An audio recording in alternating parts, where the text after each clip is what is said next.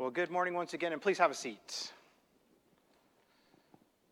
So, so for those of you who have been watching either on our online services or who have been joining us here in person, we just finished a series called The Unsung Heroes of the Bible, where we spent about six weeks looking at some of those lesser-known characters in the Bible, and maybe some were brand new to you, and maybe some were familiar stories to you, but we spent some time just kind of walking through some of these characters in the Bible and what we could learn from each of their stories and what we could learn from the things that they did. So we, we finished that series last week, and then next week we're going to transition into a brand new series on Philippians. But as you can probably see on the screen, and as you probably guessed by now, today we're going to spend some time talking about baptism and why baptism is so important. Now, there's a couple of reasons that I wanted to go down that road here this morning. And the first reason for that is I keep hearing more and more that baptism is not important. I keep hearing more and more that baptism isn't necessary. I keep hearing more and more that if you'll just say the sinner's prayer, then your everything will be good and you'll be saved and you can go about your business. And we know that that is not what the New Testament teaches regarding baptism. And we know the importance of baptism. And that's one of the reasons that I wanted to go over this this morning. I also had a couple of requests. Hey, if you get a chance, can you slip in a, a sermon about baptism? So I think today is the perfect day to do that. Now, baptism is, is such a personal thing. And I know for me, and probably for most of you, I can still remember the day that I was baptized. I was ten years old. I can tell you where I was. I can tell you what I was wearing when I was baptized, because we didn't have these fancy baptism gowns or whatever it is that we have here at the church. And I can tell you everything about that day. I remember my grandfather was the preacher, and I remember when he gave the invitation that day that I was literally sweating and shaking. And my mom will even, even tells me to this day, she knew without a shadow of a doubt that I was ready to be baptized that day. She could see it in my eyes. And the Spirit was definitely working within me. But I remember everything about that day. I remember the words that my grandfather spoke to me. I remember that freezing cold baptistry that I was baptized in. Because, see, we have this nice hot tub up here that has nice warm water in it that's circulated, and it's it's actually pretty pleasant to be in. But but I was in a small church in the middle of a cornfield in central Illinois, and it was just a big metal box. And it was the winter. And I'll tell you right now, that water was freezing cold, and it was dirty. Because we didn't have a circulation system. I remember when I when I... opened that door into the baptistry, and, and some of you who have been to smaller kind of country churches, you're you're familiar. You'd have the you know you'd have the stage and the and the podium, and then behind that you would kind of roll up the chalkboard. Yeah, we had chalkboards back then, and the baptistry would be behind it. So it was cold, and there were dead bugs in it, and it was dirty. And I'll never forget that day because I remember everything about that day. I remember what I was feeling. I remember what I was wearing. I remember the words that my grandfather spoke to me that day. And everything about that day to this day still gives me chills. I'm literally getting goosebumps just talking about it. Because the day that you're baptized is such a crucial day in your life, and it's such an important day in your life. And just to give you some frame of reference, I can't remember what I had for lunch yesterday, but I can remember everything about that day thirty-six years ago. And I hope that, that if you're someone who's already been baptized this morning, that as we go through this material this morning and as we talk about this story this morning, I hope that you'll look back on that day and those feelings that you had that day and that joy that you had when you came up out of the water because you knew that you were on the right path. And I want you to think about that day. And I want you to think about those emotions that maybe you had on the day that you were baptized. And, my, and the thing I want you to think about is, do you still have that same fire and that same fervor that you had the day that you were baptized? I can't answer that question for you, but I want you to think through that as we go through our lesson today. Now, as I was thinking about baptism, and I was thinking about, you know, there's so many great passages on baptism, and there are so many great stories out there of what we wanted to go through. This is what really kept going through my mind, and some of you will recognize where this is from, but if you believe it with all your heart, you may.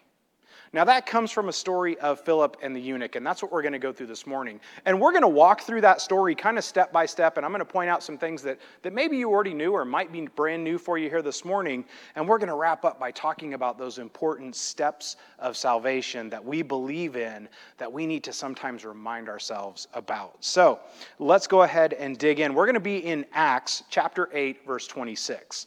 Now, for some of you, you're familiar with the book of Acts. The book of Acts is a really cool book. It's got a lot of great stories in there because the book of Acts is really when the disciples went out to really start to form the church and to do these amazing things. And it's just a great story of how the Holy Spirit worked through these men to advance the church, the early church. And if you haven't read Acts in a while and you're, and you're wanting some new material to read or some material that maybe you haven't looked at in a while, take a look at Acts. Because if that book doesn't fire you up to go out and do great things for the kingdom, I don't know what will, but we're going to start in Acts chapter eight, verse twenty-six, and you can kind of see the map here, and this is just to give you a point of reference of the road that they were traveling on, but it says, "Now an angel of the Lord said to Philip, go south to the road, the desert road, that goes down from Jerusalem to Gaza." So here we have Philip. We have a kind of our main, our first main character of the story, Philip, and he gets visited by a messenger. And this messenger is telling him, hey, I need you to go. I want you to go south, and I want you to go to the road. And it says that they're going to go to the desert road. Now, we we think of desert of sand and cactus and all this kind of good stuff, but you'll find a lot of times in the Bible when they talk about a desert road, they're actually talking more of a deserted road or more of an open area, an area that maybe isn't populated. So, so here we kind of have this framework. The, the messenger comes to Philip and says, hey, I got a job for you. I need you to go do it. So let's pick up in verse twenty-seven. In verse twenty-seven, we read, "So he started out, and on his way, he met an Ethiopian eunuch, an important official in charge of all of the treasury of the Kandake, which means queen of the Ethiopians. This man had gone to Jerusalem to worship." Now, as we start to, to kind of dig into some of these verses and really think about some of the things that we see here in these verses, you, you might be asking yourself, what's a eunuch? I know there was a time in my life where I'm like, what in the heck is a eunuch, and why is it important to this story? But if you look at, at kind of our setup here, it says he was an Ethiopian eunuch, and just to, to be, you know, politically correct, it simply means didn't have sexual organs. Now, here's the interesting thing. As I looked into this and as I started to research this, it turns out that because of where he worked, this is probably something that he did knowingly and did willingly to have this position in the queen's palace. Now, because, see, in the queen's palace, they wanted him to be focused on the treasury and not focused on the queen or the maidens or the harem. So, therefore, he's a eunuch, and that way she doesn't have to worry about where his head is at when he's supposed to be counting the money. Now, the other thing that's important is look at this last line. Now, this is a line we could very easily just skip over and move right on with our story, but it says, "This man had gone to Jerusalem to worship." Now, you saw a map just a couple of minutes ago of kind of the distance between Jerusalem and Gaza. And remember, we're not hopping in our nice uh, our nice automobiles, you know, and hitting the gas at eighty miles an hour. But he made this journey to Jerusalem, and he went to worship. So we're starting to get a little bit of a snapshot here of who this man was, who this eunuch was. He was someone that worked in the queen's palace, and he was someone who traveled all the way to Jerusalem to worship. So we know that he was a believer and that he was interested and that he was thirsting for more knowledge and more information. So let's jump ahead to verses twenty-eight and twenty-nine. It says, "And on his way home was sitting in his chariot reading the book of Isaiah the prophet. The Spirit told Philip, go to that chariot and stay near it." Now, two things here. One, the guy's sitting here reading the scriptures, right? He's reading from the book of Isaiah. Now, obviously, they didn't have Bibles the way that we have Bibles, and he didn't pull out his smartphone and open up the Bible app. He, he had some type of a scroll or some kind of a parchment, but he's sitting there studying the words of Isaiah. And I love how we're tying the book of Acts back into the Old Testament. Because, see, one of the things that, that I've learned since I've been back in school is it's really cool To, to look at these New Testament stories and look at where they came from in the Old Testament and to see how they perfectly connect together. And then we see that the Spirit is guiding Philip all the way through the story. We could do a whole separate lesson on this story based on listening to the Spirit and going where the Spirit leads you and going where the Spirit pointed you.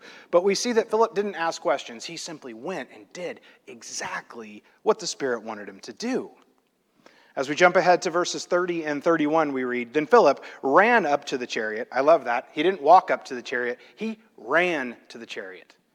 The Spirit told him to do something, and he didn't just walk. He ran to the chariot. Now, that in and of itself is, is something we need to look at. So not only did Philip run to the chariot, but if this man had a chariot in this day and age, then that means he was probably a pretty wealthy person as well. We know that he worked for the queen, but he must have also been wealthy if he owned a chariot. But as we continue our reading, it says, "And heard the man reading Isaiah the prophet." So clearly he was probably reading aloud. "Now, do you understand what you're reading?" Philip asked. This is a great question even for us today, because how many times do we read something in the Bible and go, yeah, not really sure what that means, so I'm just going to keep moving. Or we don't take the time to ask the right questions. And he says, "How can I?" He said, "unless someone explains it to me." So he invited Philip to come up and sit with him.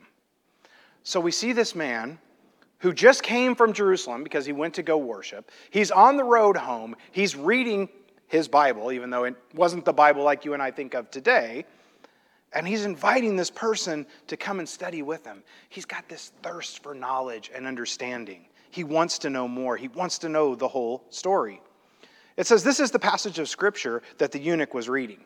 It says, "He was led like a sheep to the slaughter, and as a lamb before the shearer is silent." It says, "So he did not open his mouth. In his humiliation, he was deprived of justice." It says, "Who can speak of his descendants? For his life was taken from the earth."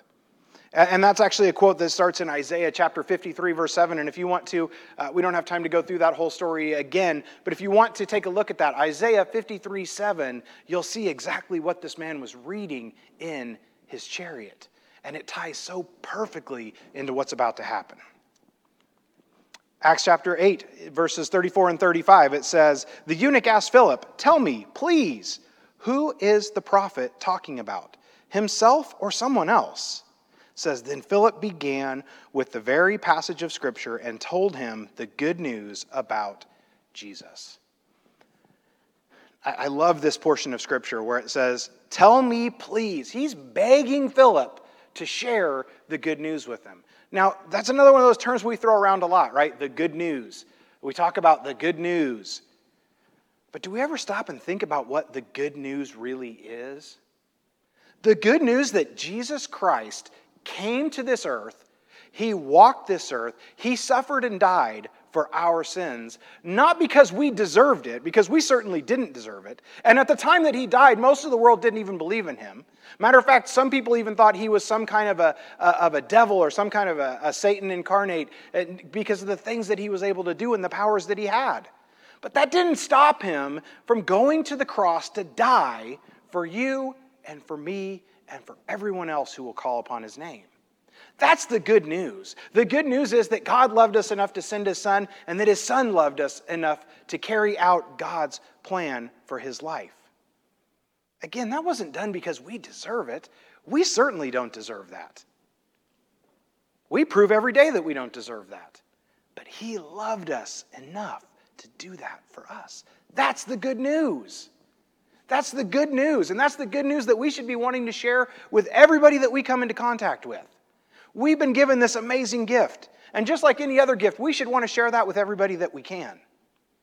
When we get a new phone, we want to tell everybody. When we get a new car, we post pictures of it online, and we tell everybody we see, hey, check out my new car. But do we do the same thing with the best and most important gift we could have ever been given? And that's the good news of Jesus Christ. I hope that we do. I do. I hope that we do. I hope that we want to share that good news with everybody. But if we don't, maybe that's something we need to think about this morning as well. Let's go ahead and move forward with verses thirty-six. It says, "As they traveled along the road, they came to some water, and the eunuch said, 'Look, here is water. What can stand in the way of me being baptized?'" Now, here's something I want to share with you guys, and something that you might find interesting. And you might notice on the screen that it goes from verse thirty-six to verse thirty-eight. Now, that was not a typo. That was not a misprint. Many versions of the Bible leave out Acts chapter eight, verse thirty-seven. And when I read this to you, you're going to be like, how in the world is that left out? because that's such an important piece of the puzzle. So bear with me for just a second. I'm going to pull that up, and I want to read that for you. It says, Philip said, if you believe with all your heart, you may. And the eunuch answered, I believe that Jesus Christ is the Son of God.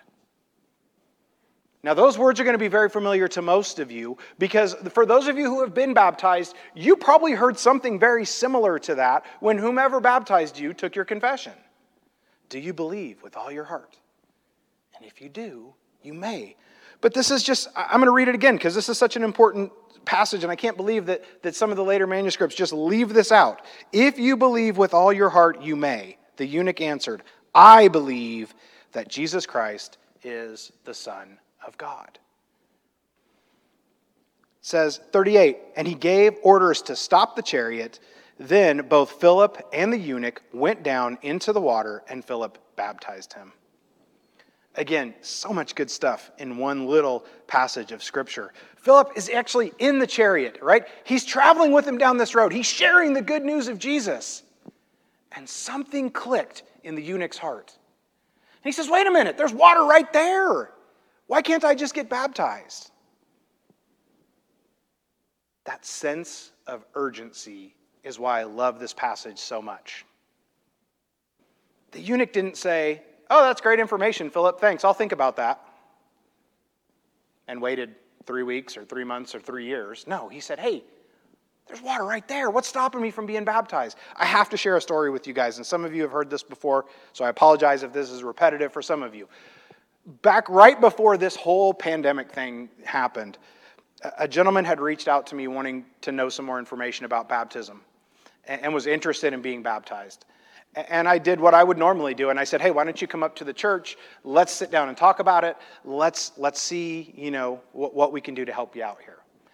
And this is not something new for me. This, this is something that's happened for years and years uh, of, you know, I have some people that they, they approach me about baptism, and, and they want to ask some questions, but they haven't really done the research, and it's usually kind of a process, and we talk through it, and we study together and things like that.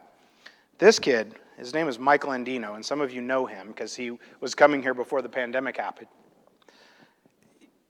I've never met somebody more ready to be baptized than he was. He literally sat down, and the first thing he said to me was, you guys have a baptistry, right? Sound familiar? Isn't that exactly what the eunuch did? He said, there's water, what prevents me? This gentleman walked in my door and said, you got a baptistry, what's stopping me from getting baptized tonight?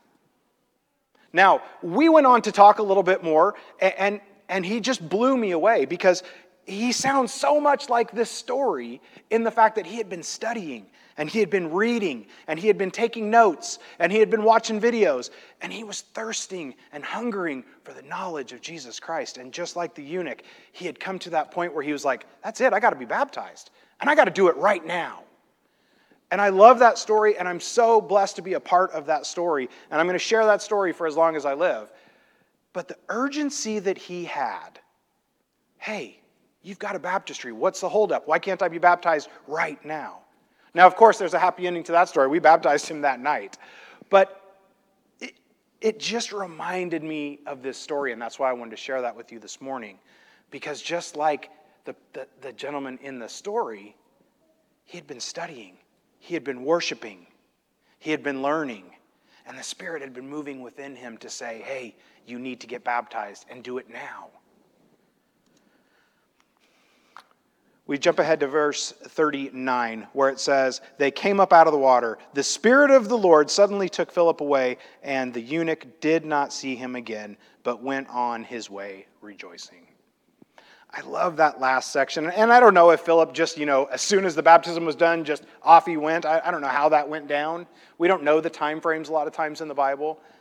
But I love that last sentence. It says, but went on his way rejoicing.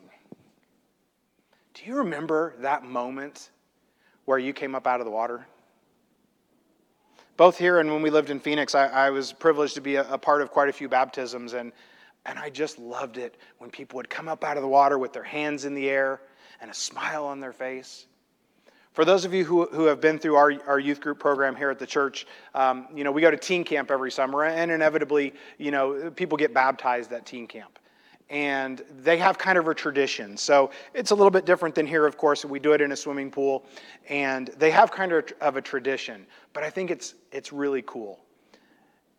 When somebody gets baptized, after we take their confession and we're preparing to dunk them in the water, the whole crowd of kids yells, "See ya," because they're saying goodbye to that old person that they were before. And when they bring them up out of the water, everybody jumps in the pool and it's yelling and screaming and splashing and it's chaos. But my point is, are we celebrating our baptism? Are we celebrating the fact that we've been given another shot? Are we celebrating the fact that Jesus loved us enough to die for our sins? And that through baptism, we have the opportunity to not have those sins held against us anymore. Do you remember that day when you were baptized? Do you remember that feeling that you had of having your sins washed away? See, sometimes I think we forget about that, because for some of us it was a long time ago. And we tend to forget how we felt that day, how convicted we were that day to give our lives to Christ. But I want to encourage you to think about that day. I want you to think about that conviction that you had, that you just couldn't stand the thought of anything but giving your life to Jesus. Do we still have that every single day of our lives? Or is that just kind of a one-time thing? Yeah, I got baptized and it was cool, and I fell on fire for the Lord, but that was a long time ago. I want to encourage you, find that feeling again. Find that feeling of when you first came out of that water cleansed. When you first came out of that water with a perfect relationship with Jesus. We can find that again, but we have to look for it. So let's talk just briefly through the steps of salvation. And for those of you who are old-time Church of Christ people, I know you already have this memorized. But let's just review it one more time, because I think it's important to think back about these steps that we go through. And that's, step one is to hear. We got to hear the Word of God.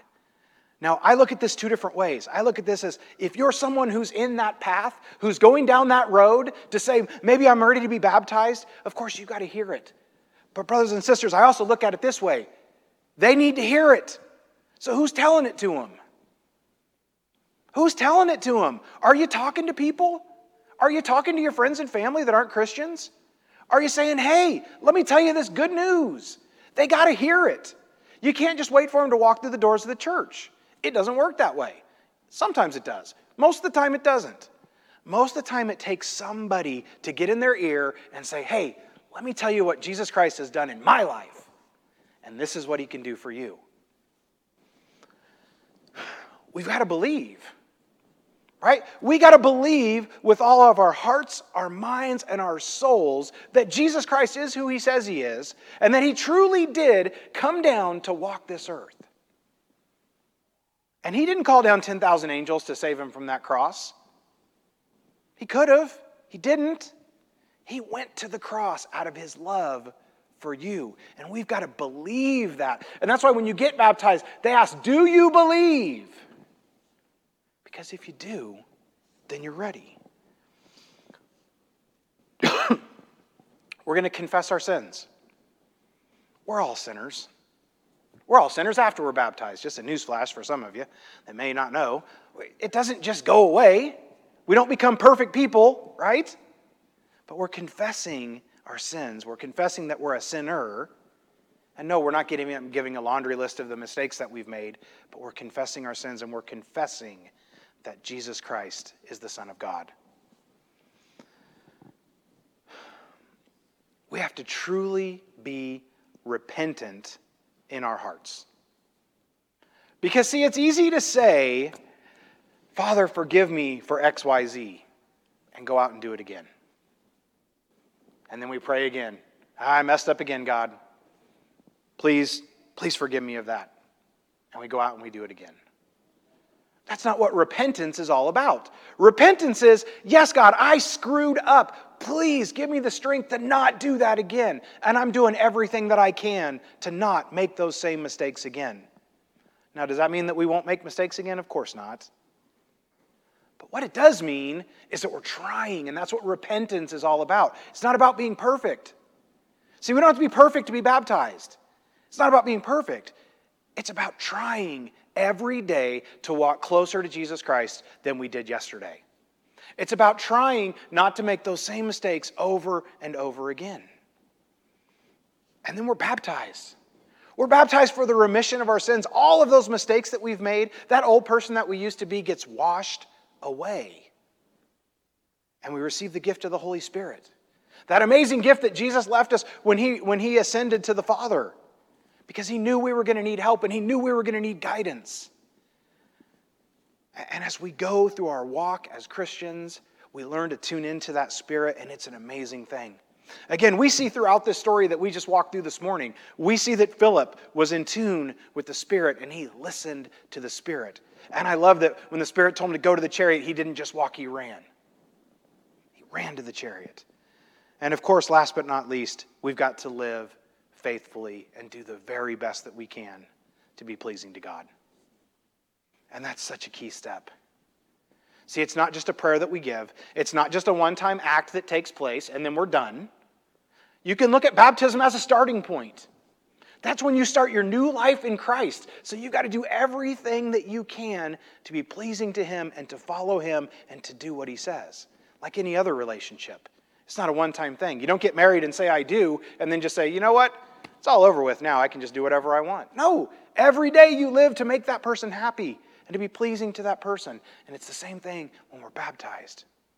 And we gain this amazing family of believers, not just here in Mission Viejo, but throughout the world.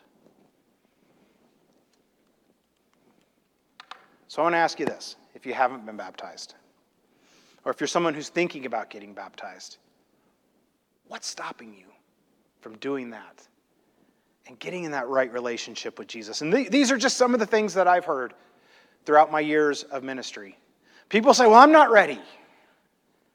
What does that even mean? Because if you're trying to learn and you want to follow Jesus and you believe that He is who He says He is, then you're ready. You don't have to know it all. Some people say, you know what, I just don't have my life together yet. Well, guess what? Neither do I. Neither do, neither do most people. We still got things to learn, and we still got things we can do better at. You don't have to have the perfect life or be the perfect Christian to be baptized. I don't know enough, and we just kind of touched on this one. People say, well, I don't know enough Scripture to be baptized. I don't know enough Bible studies to be baptized. I can't quote the New Testament off the top of my head. I can't be baptized. All those things are good and great, but they don't prevent you from committing your life to Jesus Christ. I haven't been attending church long enough. It doesn't matter. It doesn't matter. If you know enough to be baptized and you truly in your heart want to commit your life to Christ, that's enough. And this is the one that kills me. This is the one that just breaks my heart, is when people say I'm not worthy.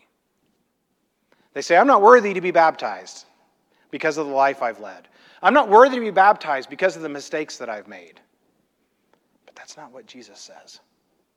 See, Jesus died for you and for me and for everyone, because He wants everyone to see the kingdom of heaven. Now, granted, we have free will, so that doesn't always take place. But if I don't convince you of anything else, you're worthy.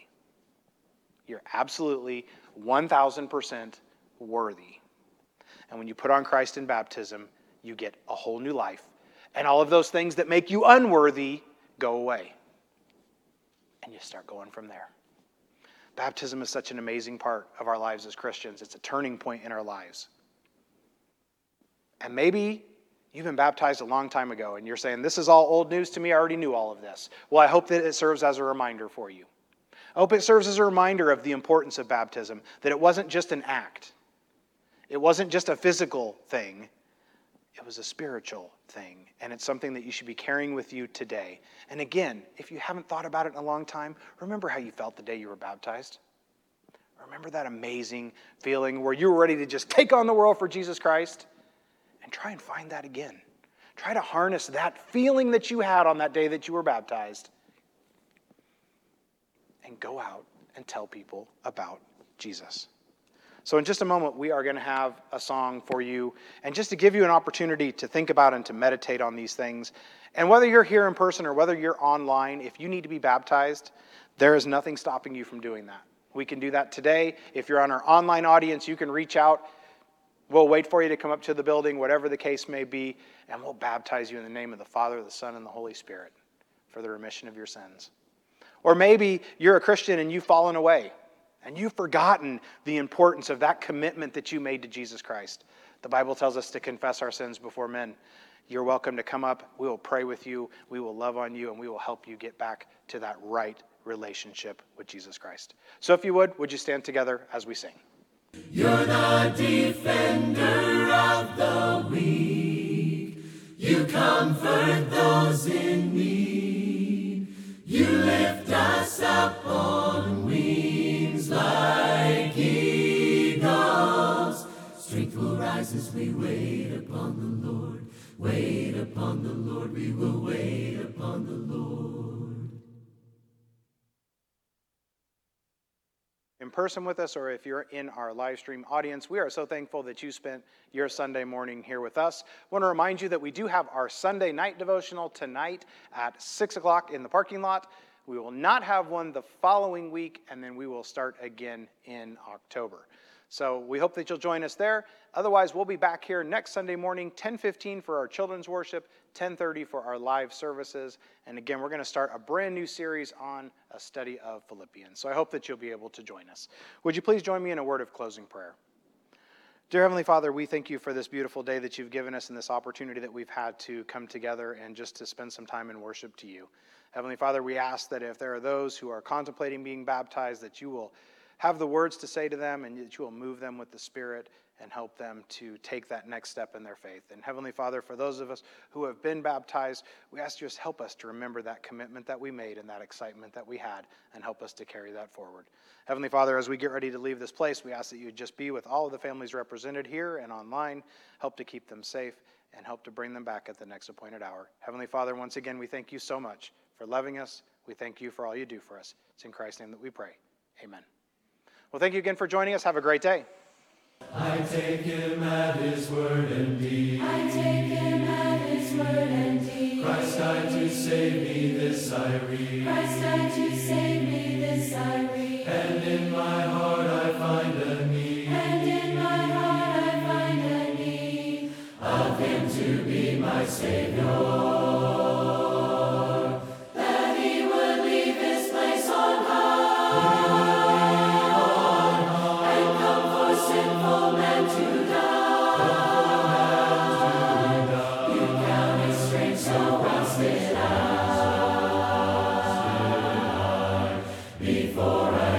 My Savior loves, he lives, he's always there for me, my God.